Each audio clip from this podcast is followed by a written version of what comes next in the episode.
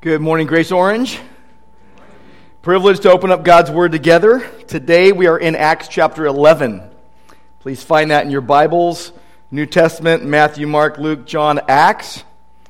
Let me ask you a question. I'm going to I'm going to have you stand up in a moment. I'm going to read God's Word, but I want to ask you a question first. Have you ever taken issue with someone, or judged someone, or criticized someone, and later live to regret it because you realize you didn't just hurt them, you were actually working against God. You were actually standing in God's way, and you realized you needed to repent. If that's you, you know what some first century Jewish Christians felt like when they did just that. Acts chapter eleven, verses one through eighteen, they needed to repent of denying that God had granted Gentiles the repentance that leads to life. So stand with me if you're able. I'm going to read Acts one, one through eighteen. In this passage of Scripture, we're going to see that God accepts all who come to Jesus by faith and wants us to do the same so that we would not hinder Christ's work. So let's read it, Acts eleven, beginning at verse one. Now the apostles and the brothers who were throughout Judea heard that the Gentiles also had received the word of God. So when Peter went to Jerusalem, the circumcision party criticized him, saying, "You went to uncircumcised men and ate with them." But Peter began and explained it to them in order. "I was in the city of Joppa praying, and in a trance I saw a vision. Something like a great sheet descending, being let down from heaven by its four corners. They came down to me. Looking at it closely, I observed animals and beasts of prey and reptiles and birds of the air. And I heard a voice saying to me, 'Rise, Peter, kill and eat.' But I said, 'By no means, Lord, for nothing common or unclean has ever entered my mouth.' But the voice answered a second time from heaven, 'What God has made clean, do not call common.' This happened three times, and all was drawn up again into heaven. And behold, at that very moment, three men arrived at the house in which we were, sent to me from Caesarea. And the Spirit told me to go with them, making no distinction. These six brothers also accompanied me. And we entered the man's house. And he told us how he had seen the angel stand in his house and say, 'Send to Joppa and bring Simon, who is called Peter. He will declare to you a message by which you will be saved, you and all your household.' And as I began to speak, the Holy Spirit fell on them just as on us at the beginning. And I remembered the word of the Lord, how he said, 'John baptized with water, but you will be baptized with the Holy Spirit.' If then God gave the same gift to them as he gave to us when we believed in the Lord Jesus Christ, who was I that I could stand in God's way?"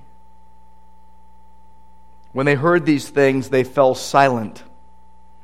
And they glorified God, saying, "Then to the Gentiles also, God has granted repentance that leads to life." And Lord, we thank you for your word. Lord, I pray that you would open our eyes, that we would see wonderful things in it. Move in our hearts. Enable our obedience by your grace. And all for your glory. In Christ's name, amen. Please be seated.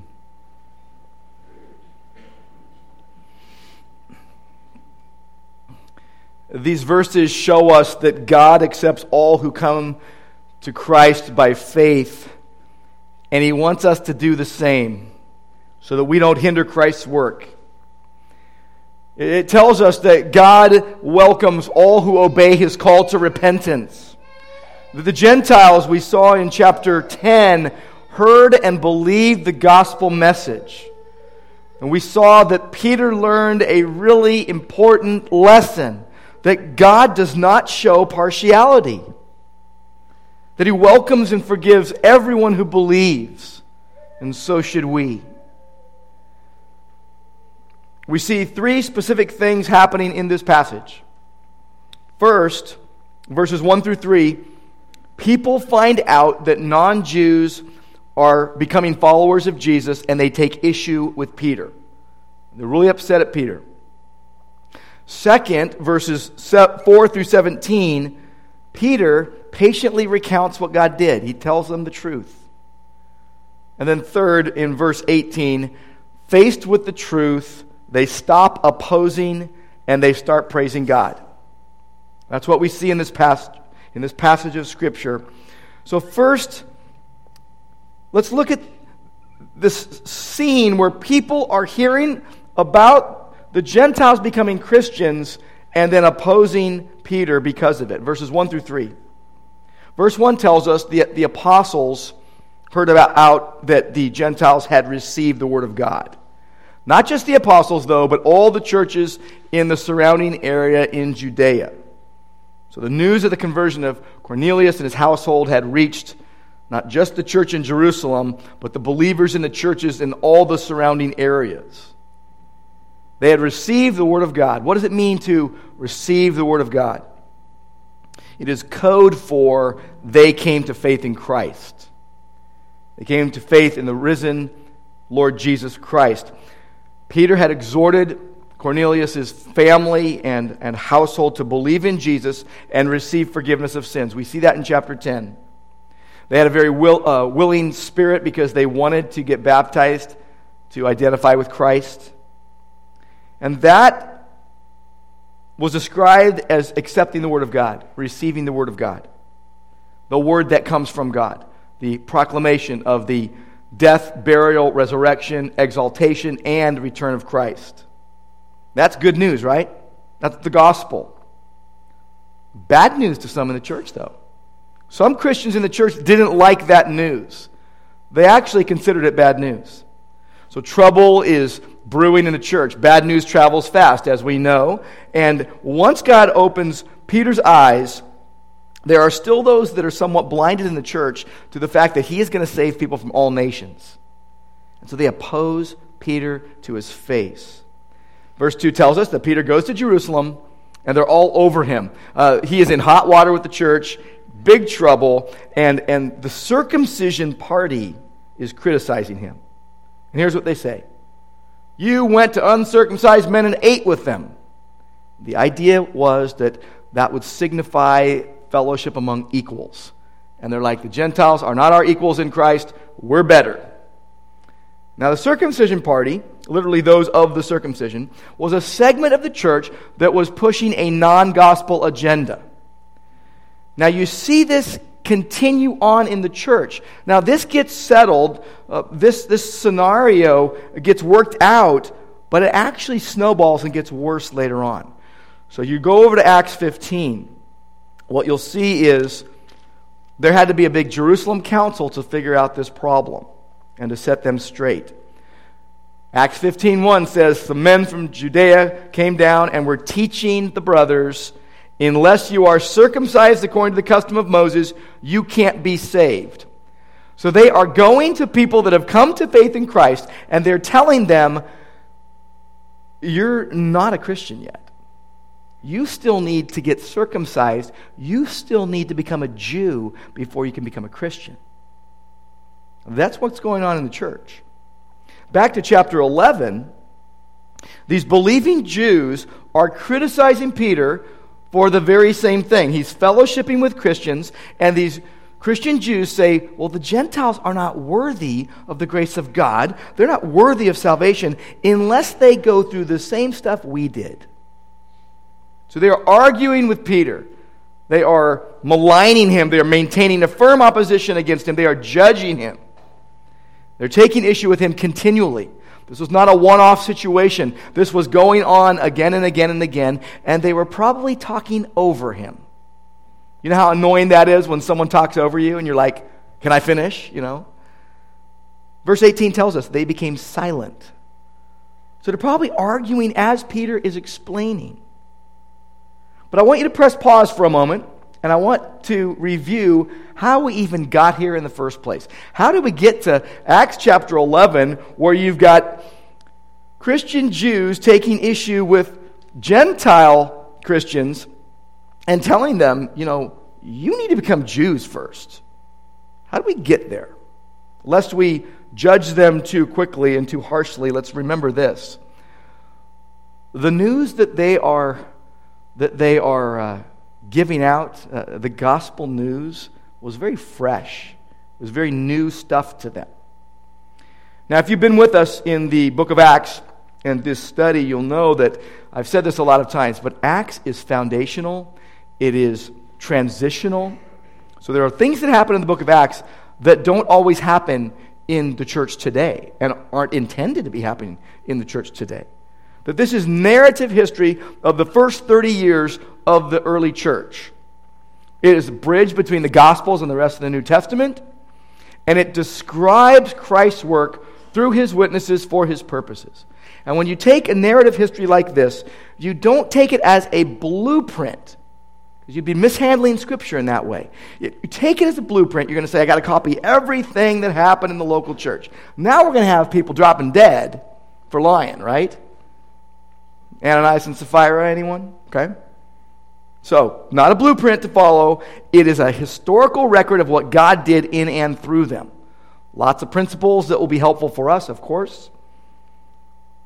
Now, I brought out five main themes in the book of Acts. First and foremost, the risen and returning Lord Jesus Christ. Secondly, the indwelling Holy Spirit. Third, the all-sufficient Word of God. Fourth, God's chosen witnesses. And fifth, a golden thread running all the way through, God's sovereign purposes. Those are the things we see in the book of Acts. But to see how we got to chapter eleven, we've got to see where we've been. And I've developed a one-word summary of every chapter with a little explanation. So you might want to write these down, one word for every chapter. Okay, we'll begin in verse we'll begin in chapter one. The word is calling.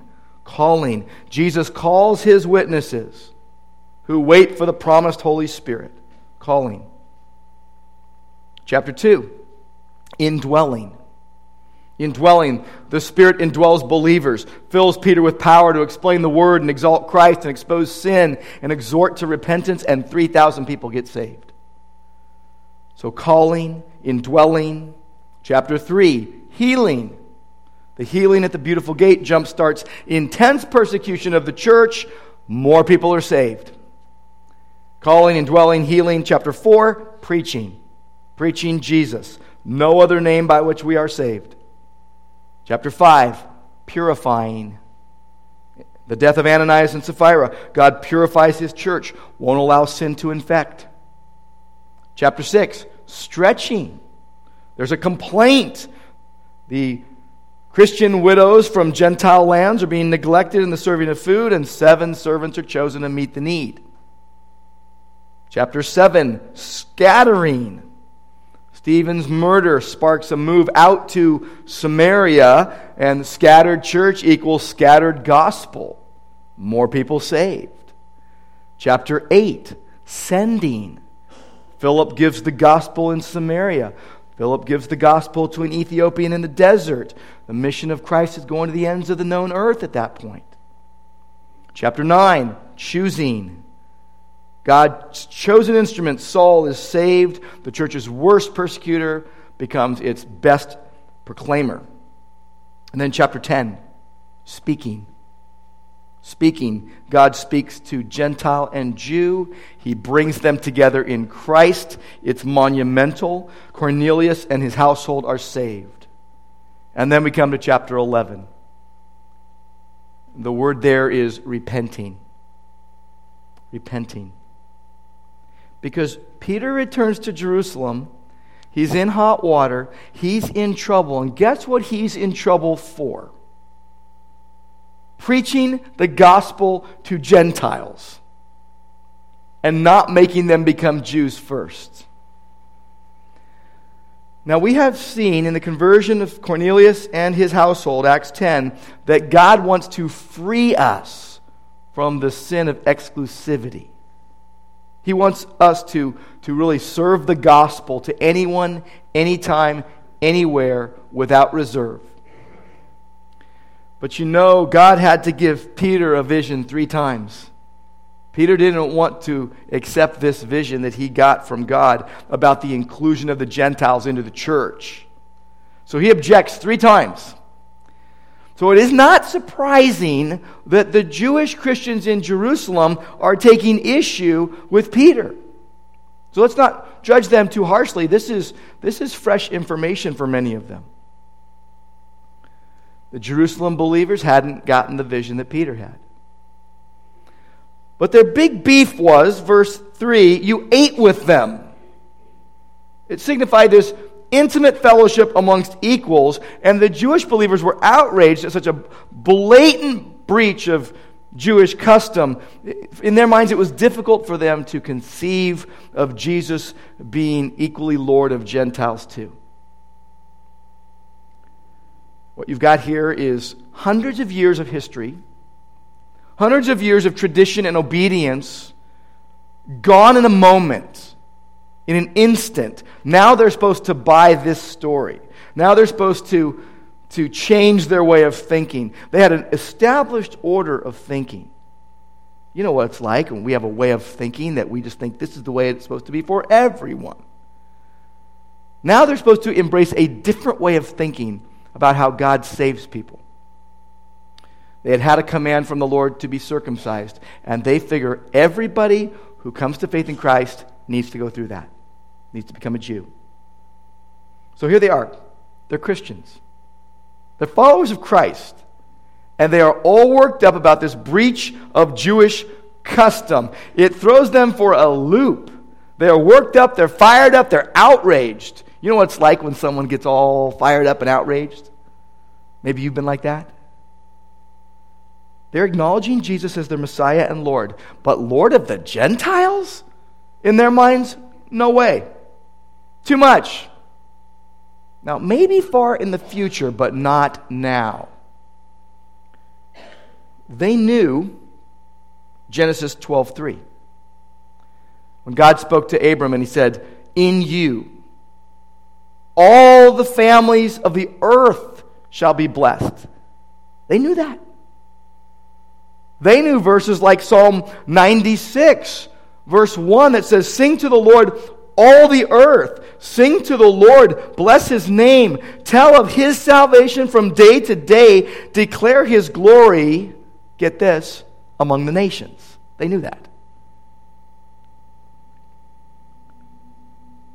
Psalm ninety-six nine, "Worship the Lord in the splendor of holiness. Tremble before him, all the earth." They knew this. But they explained scriptures like this away, scriptures that clearly pointed to the nations hearing of the glory of God and, and following God uh, and following the Messiah by saying, well, this is going to happen a long time from now. We're going to have our time with the Lord first, and then he'll bring them in later.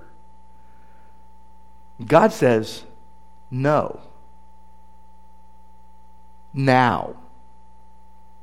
Second Corinthians Chapter six, today is the day of salvation. Now is the day of salvation.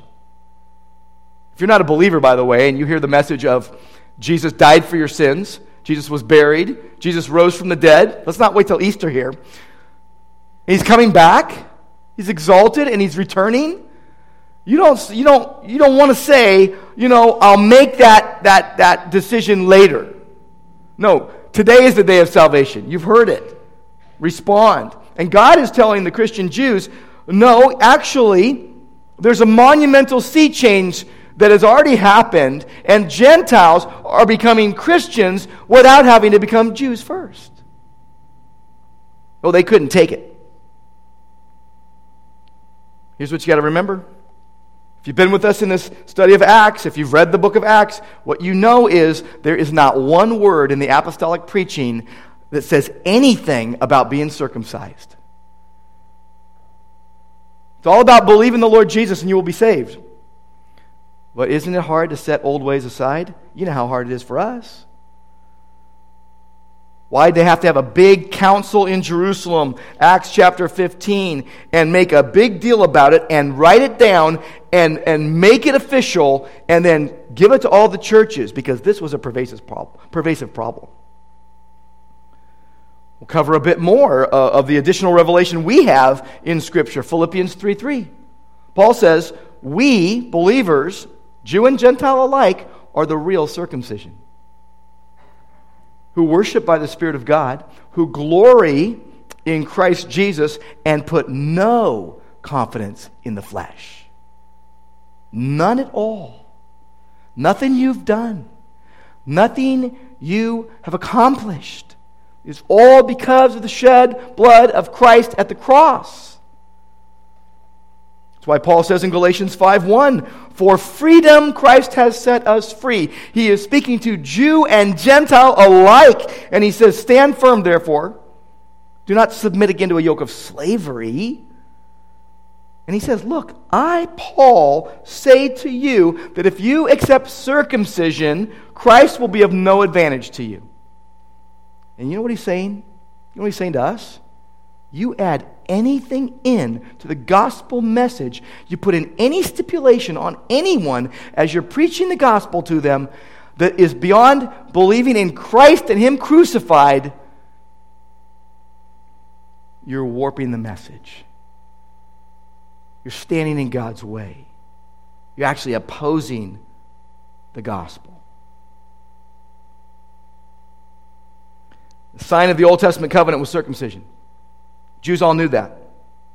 The sign of the New Testament covenant, the new covenant, is the repentance that leads to life. It's the circumcision of the heart. It's not baptism. It's not any outward thing you do. It's Christ cleansing your heart by faith. So don't add anything to it. So here, God clearly accepts Gentiles as Gentiles. If you're a Gentile, you should be praising God for this. That you didn't have to become a Jew to become a, to become a Christian. Now here's the second thing we see in this passage. Verses four through seventeen. And we're not going to go into this in, a, in huge depth. And you know why? We've been through this twice already.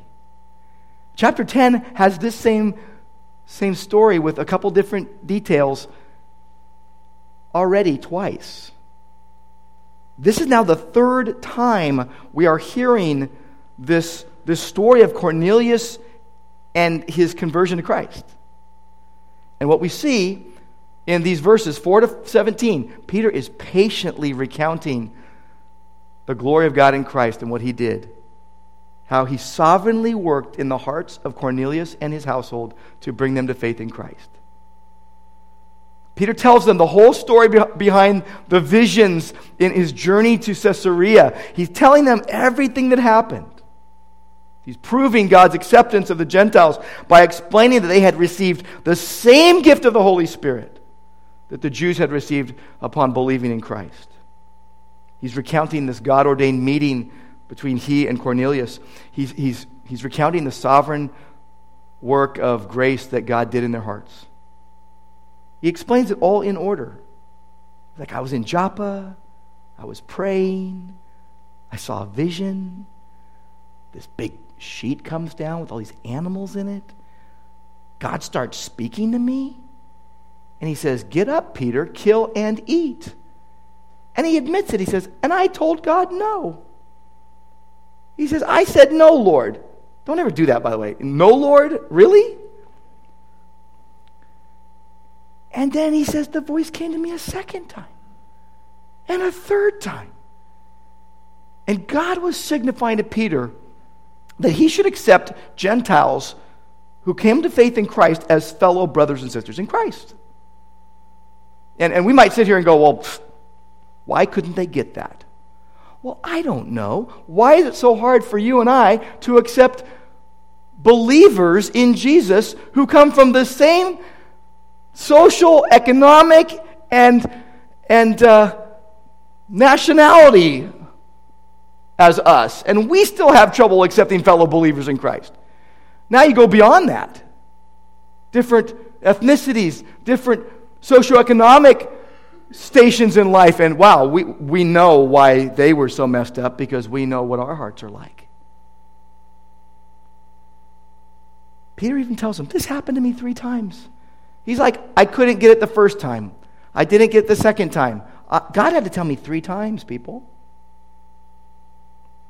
And then he goes, you know, that very moment, these guys from Caesarea arrive. And they tell me that this guy Cornelius has got a vision from God too. An angel came and talked to him, and I'm supposed to go and give him a message so that he could be saved. This is the third time we're hearing this story. It's wild, isn't it? And by the way, it's retold one after the other. Twice in chapter ten, one in chapter eleven. I don't. I can't think of any other story in Scripture that is repeated three times in a row in such short time, in, in, in a short span. So this must be really, really important. Now, Saul's testimony is told, Saul Paul's testimony is told three times in the book of Acts. But this is compact. Chapter ten, first Luke narrates it. Chapter ten, next Cornelius retells it. And now chapter eleven, Peter is recounting the story. And I think there's a couple reasons why we get this story three times in a row. First of all, this is such a momentous thing to have happen to the church. And Peter is behaving in a very unprecedented way. And it's going to be challenged by the Jerusalem Jews, by the believers, who continue to live by the, the purity stipulations that were given on Mount Sinai in the law by God. Second thing is, the retelling t- shows us how important this is. This is really the Gentile Pentecost that is being told. And it's very, very important for the missionary work of the, of the early church. Uh, you can't fail to notice, this is repeated three times, just like Paul's was, his story of conversion. Landmark events for the expansion of the gospel beyond Jerusalem as Jesus is preached now to the, the, the known ends of the earth. And then Peter keeps saying, keeps going. He goes, look, as I am talking, basically, God just barges in. God basically saves them right then. Now, think about it for a moment. I'm preaching the word here, and I know, if you're a believer, that the Holy Spirit is giving you ideas and thoughts that I'm not saying. Peter makes it really clear, I didn't do this. I didn't set this up to happen. I didn't, you know, tug on their heartstrings. I didn't use all sorts of, you know, man-made wisdom to get them to this point. He's telling them, God did this, people. The Holy Spirit fell on them just like the Holy Spirit fell on us at the beginning.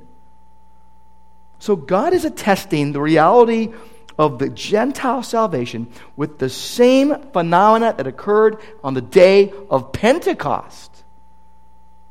And then Peter says, you know what? I remembered what Jesus said. Look at verse sixteen. He's reminded by the Spirit of what the Holy Spirit alone does. He says, I remember the word of the Lord, how he said, John baptized with water. And remember, that was a baptism unto repentance. Make way the ready, you know, make way, uh, make ready the way for the Lord. This is the baptism unto repentance. Uh, he's paving the way for the Messiah. He says, but John baptized with, with water, but you will be baptized with the Holy Spirit. And Peter says, Jesus said that. Now you're probably wondering, where did he say that? Was it in Matthew, Mark, Luke, John? Was it in the Synoptic Gospels? Was it in all four? I love this. I love this. Jesus, go to go to Acts one five. Let's go to Acts one five really quick. I want to show you something. Wait, do you see this? It's going to blow your socks off. Check this out. Okay, so so let's take a running start, okay? At the beginning of the book of Acts, God's doing all these amazing things, and it says that, verse four, Jesus was staying with them, and he ordered them not to depart from Jerusalem, but to wait for the promise of the Father, which he said, you heard from me. For, verse five, John baptized with water, but you will be baptized with the Holy Spirit not many days from now. So Peter, before they had written all this down, is quoting Acts one five in Acts eleven sixteen. Scripture interprets Scripture. God, the Holy Spirit, knew what he was going to put together here. And here you've got embedded, after they put all the Bible verses in and all that stuff, here you've got Acts eleven sixteen quoting Acts one five. I love it. And then Peter says, if God gave them the same gift he gave us, how could I stand in God's way? And I love what he was doing here. I don't know if you're catching this or not, but he was rebuking them. Very gently, very firmly. He is rebuking those who were opposing him. He's telling them the truth, and he's saying, you're standing in God's way. You're wrong. You're sinning. You're disobedient. And I love the way he did it. He didn't get a sledgehammer out. He basically said, look, I'm going to tell you the story, but how could I stand in God's way? So instead of getting upset, instead of defending himself, instead of saying things he needed to, you know, apologize for later, instead of getting into some heated argument, he basically simply retells the amazing events that God orchestrated in the salvation of the Gentiles. Uh, he just masterfully corrects them and indicates they need to repent for not believing that God granted repentance to Gentiles without making them be Jews first. He says, who can argue with what God did?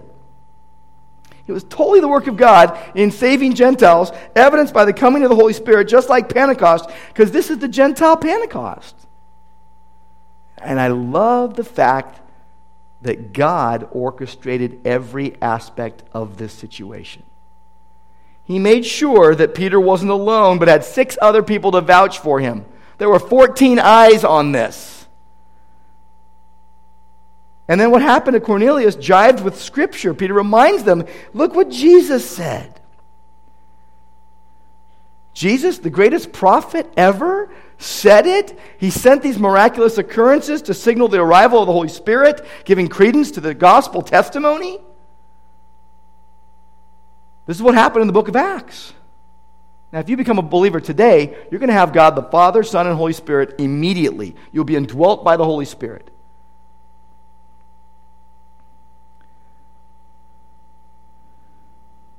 Now, what we see happen next is a really amazing conclusion to this scene.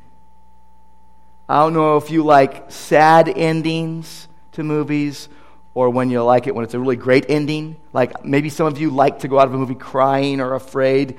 Personally, I kind of like it when they, they resolve things, right?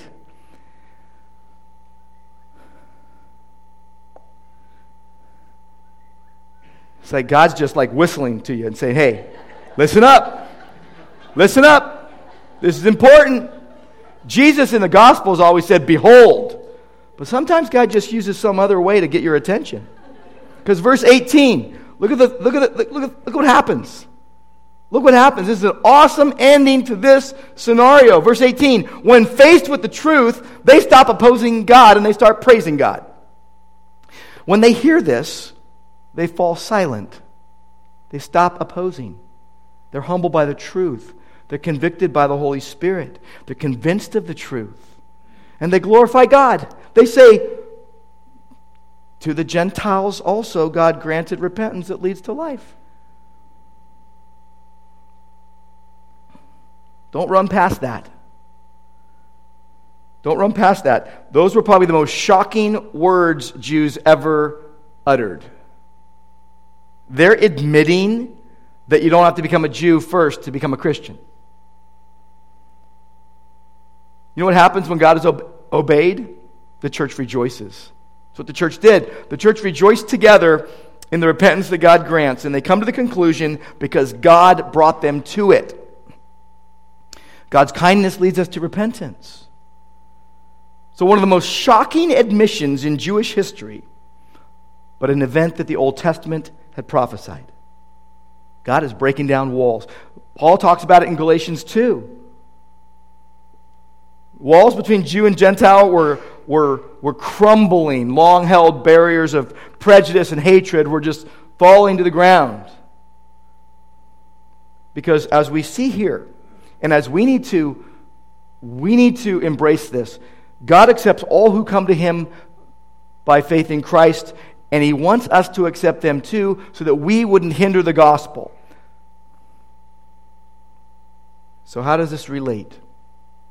What does this, what does this have to do with us today? Well, some of you might be saying, do I have the repentance that leads to life? You know, I, I've said I, I said a prayer, or I, I, I, I proclaim to be a believer, but I'm not sure if I have actually repented. I don't know if I have the repentance that leads to life, which is basically if I've fully acknowledged the Lordship of Christ and I've come to the place or where where I really, really know I'm saved.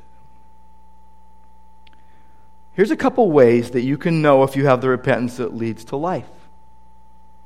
First, are you repenting? Okay? Are you repenting? If you're not repenting, you might not have the life. You're repenting, and you'll be repenting of any negative opposition that you've engaged in. You'll be repenting of sins that you've committed. Secondly, you'll be recounting what God has done. You won't just be telling stories about yourself, but you'll be telling the story you know about how Jesus changed your life. And third, you'll realign yourself. When you know you've gone off track, you'll realign yourself with God's work. We've talked a lot recently about your super eight, your closest neighbors, friends, relatives, coworkers, classmates, and the like. You know, make it twenty-two if you want. I had someone tell me just yesterday, hey, I invited twenty-two people to Easter. I hope they all come. Me too. But we talk about that, we talk about missions, we talk about church planning, we talk about local outreach, but you can't do that if you don't know Jesus and you're not repenting as a way of life.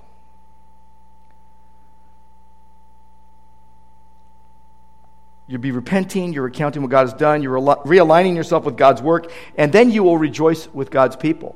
You will rejoice when people come to faith in Christ. You won't say, mm, don't know if that's real. Or, mm, I know what they were like before. You notice that it was a group that was opposing and accusing Peter. It wasn't just one person. But when we're walking in the truth, we rejoice together when people come to faith in Christ. We don't engage in backbiting and fault-finding and judging.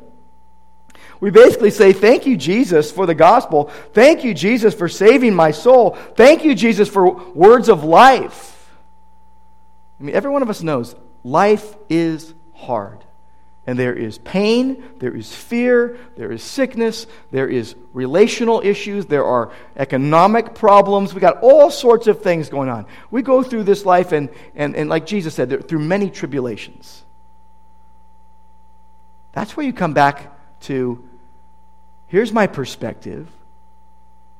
Jesus paid it all. I owe Him everything.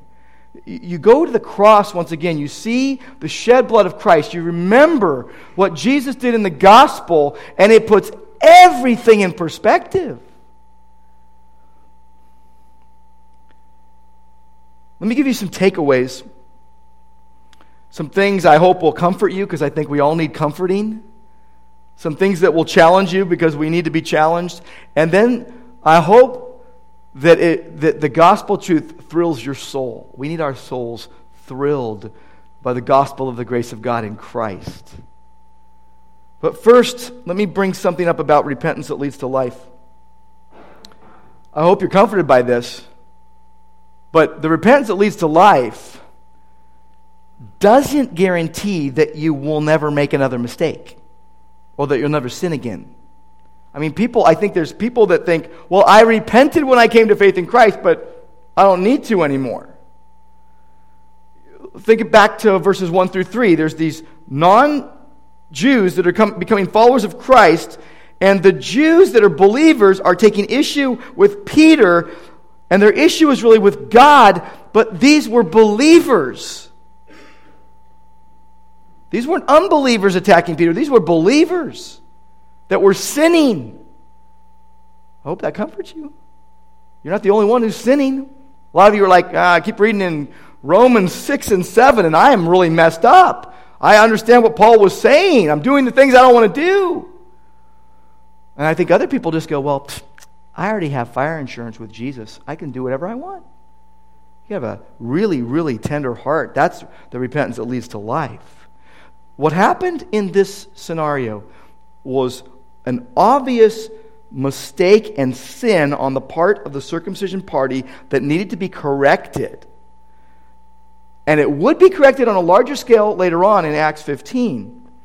But they were very wrong in what they did. They accused of falsely a brother in Christ, the Apostle Peter, no less, who was the known leader of the church. So they were standing in God's way. They were hindering the gospel.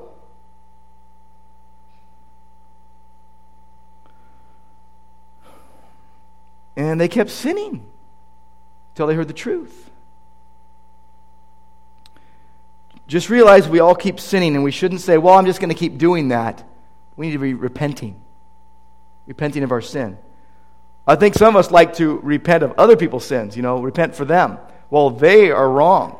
No, we need to deal with your own heart.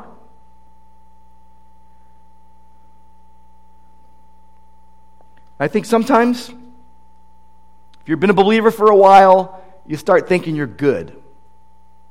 You start thinking you're good, and you forget that any good thing you have is a gift from God by grace.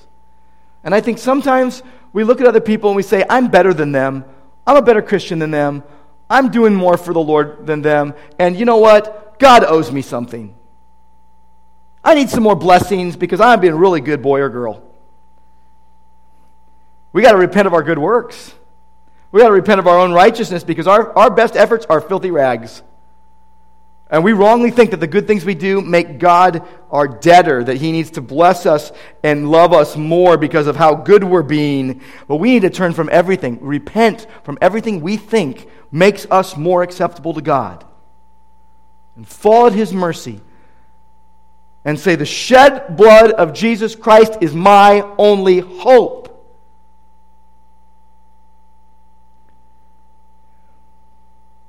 Boy, do we put up walls for the gospel. Mahatma Gandhi shared a story in his autobiography of his younger days as a student in England. When he had read the Bible, he had read the Gospels, and he was deeply touched by the Gospels.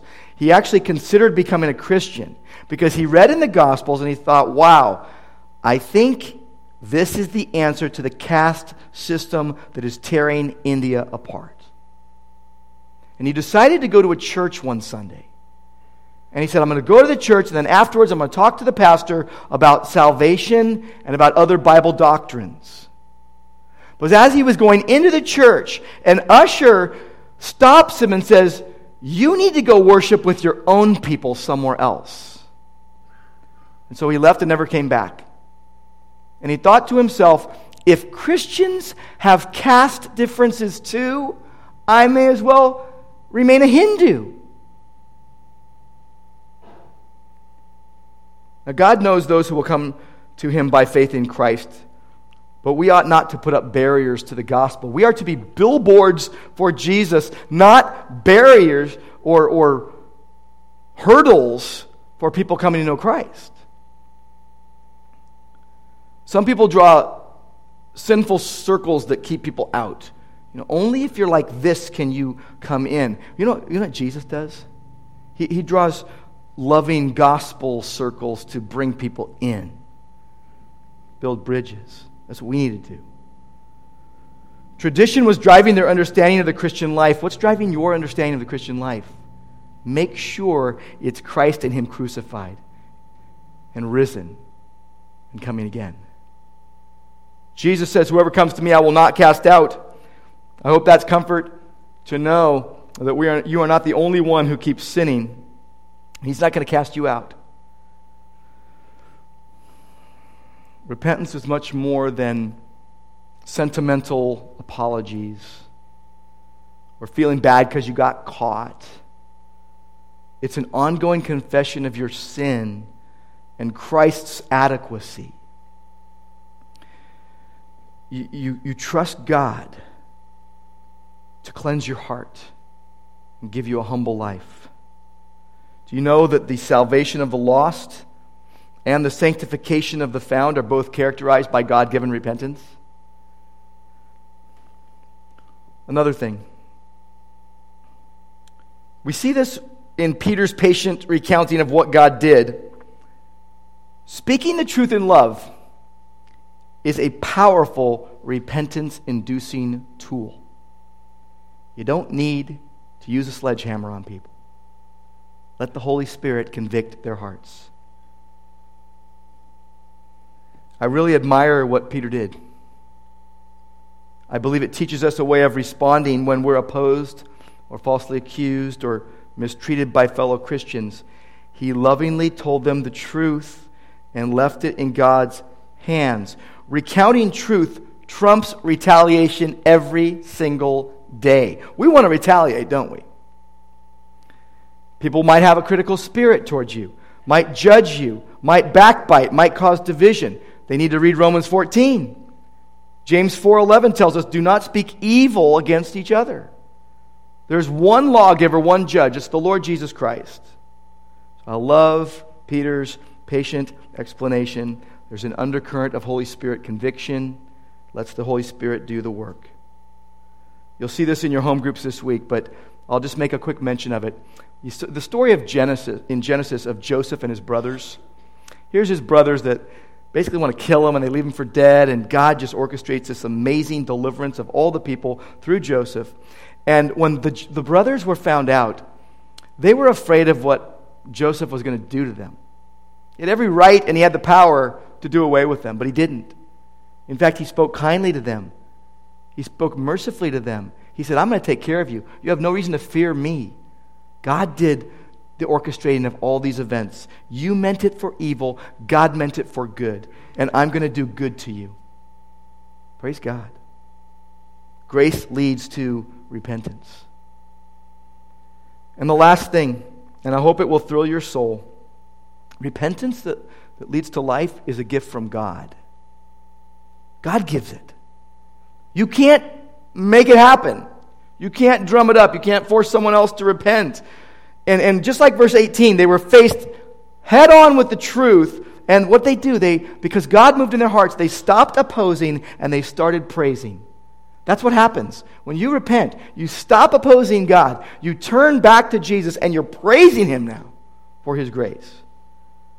They had repentance without regret, as Second Corinthians seven tells us. God brought them around. God, God cleared up their mis, misrepresentation of the gospel. I would go as far as to say this. If you're a Christian, if you're not repenting, you're probably sinning. Only God can bring about a change of heart. Only God can bring about repentance. But it is a sweet, sweet gift of the Holy Spirit. Where you walk in newness of life. Turn from your sins to God again and again and again.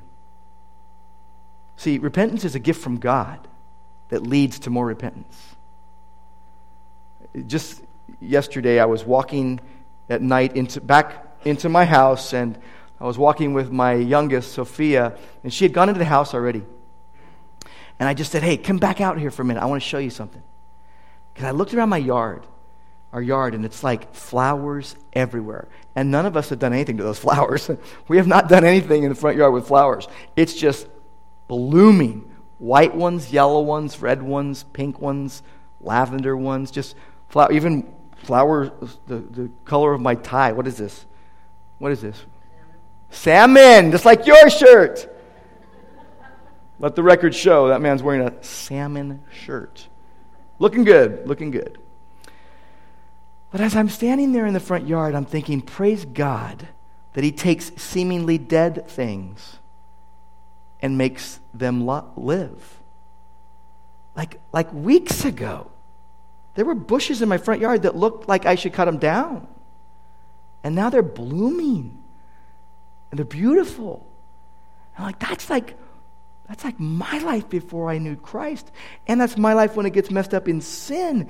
And, and God lovingly grants by his grace the repentance that leads to life. And it is an indicator from God of new life. And it's an ongoing indicator in your life if you have new life. And we praise God for that. But we know we can slip. Guess what? That issue that happened in chapter fifteen, Peter was one of the culprits. Galatians two tells us that Paul opposed Peter to his face because he was afraid of who? The circumcision party. So don't think you're strong. Let him who thinks he stands take heed lest he fall. We can slip up, so ongoing repentance is necessary. God brings you there, and you confess, you repent, you're restored. And by the way, if you're if you happen to be in the spot where you're going to correct somebody because of something they did, please affirm that you value them first. If you're going to reconcile with someone, you got to admit your sin and apologize and ask for forgiveness. I love the way this ends. They were praising God. They glorified God. You know, one of the things I like to say is um, that this here is better than what happened the first Palm Sunday. The order of this, what happened in Acts eleven is better than what happened on the first Palm Sunday. You know why? Because in Acts eleven, they start by opposing. Then they repent and praise. On Palm Sunday, and you see it in Luke nineteen, they're praising God as he's coming into the city. And his disciples are praising him. And the Pharisees say, tell your disciples to shut up. And he says, if they're silent, the stones will cry out. It reminds me of a parable that Jesus told about a son who told his dad, yes, I will go work for you out in the fields or whatever. And then he doesn't do it. And then there's the other son who says, I won't do it, but then he goes and does it. You want to be like the second son. If you're going to have an order here, you want it to be where first you're opposing, then you repent, and then you praise God. You don't want it to be where on Palm Sunday, the Lamb of God who takes away the sins of the world is coming into Jerusalem and they're like, praise God. And then on the way out, they're like, crucify him. And guess what happened when Jesus went into Jerusalem? He's he's in the upper room with his disciples and and and he's explaining what's going to happen in the coming days. And Peter takes issue with him. He says, uh, that's not going to happen to you. And Jesus says, get behind me, Satan. You're not setting your, your mind on God's interest, but on man's interest. Man, isn't that what we do? That's why we got to go back to the mercy and grace of God. I love how God opens hearts to the truth. I love how the Lamb of God who takes away the sins of the world generates in us praise. If you're not a believer, now's the day of salvation. Don't put it off another day. Remember this, if you're a believer, your, your repentance is going to cost you your pride over and over and over again. But just remember, your repentance cost Jesus his life once for all. He laid down his life by his own will. He took it up for his own glory and our eternal good. And here's what Jesus did. He let himself become completely devalued and treated like trash, that we could receive the benefit of eternal life. Have you noticed that we don't have our garbage dump in Orange, in the Orange Plaza, like right in the middle? Have you noticed that we take our garbage and we put it outside the city? Take it out of town. It's smelly. We don't want to see it. What did they do to Jesus when they took him to the cross? They took him outside of town where they threw trash away, and where they killed criminals. And he allowed himself to be executed as an excluded outsider, so that we could be included into his beloved family. We could be grafted in. Isn't that awesome? Doesn't that thrill your soul? This is what Jesus has done. Lord, thank you so much. It's like a tearjerker to know that Jesus died for me. Completely awesome, undeserved and merciful. We thank you, Lord God, that you accept all who come to you by faith in Christ. And you want us to reflect that same acceptance to others so that we would not hinder your work. Thank you, Jesus, that you paid it all. All to you we owe. Thank you, Jesus. Amen.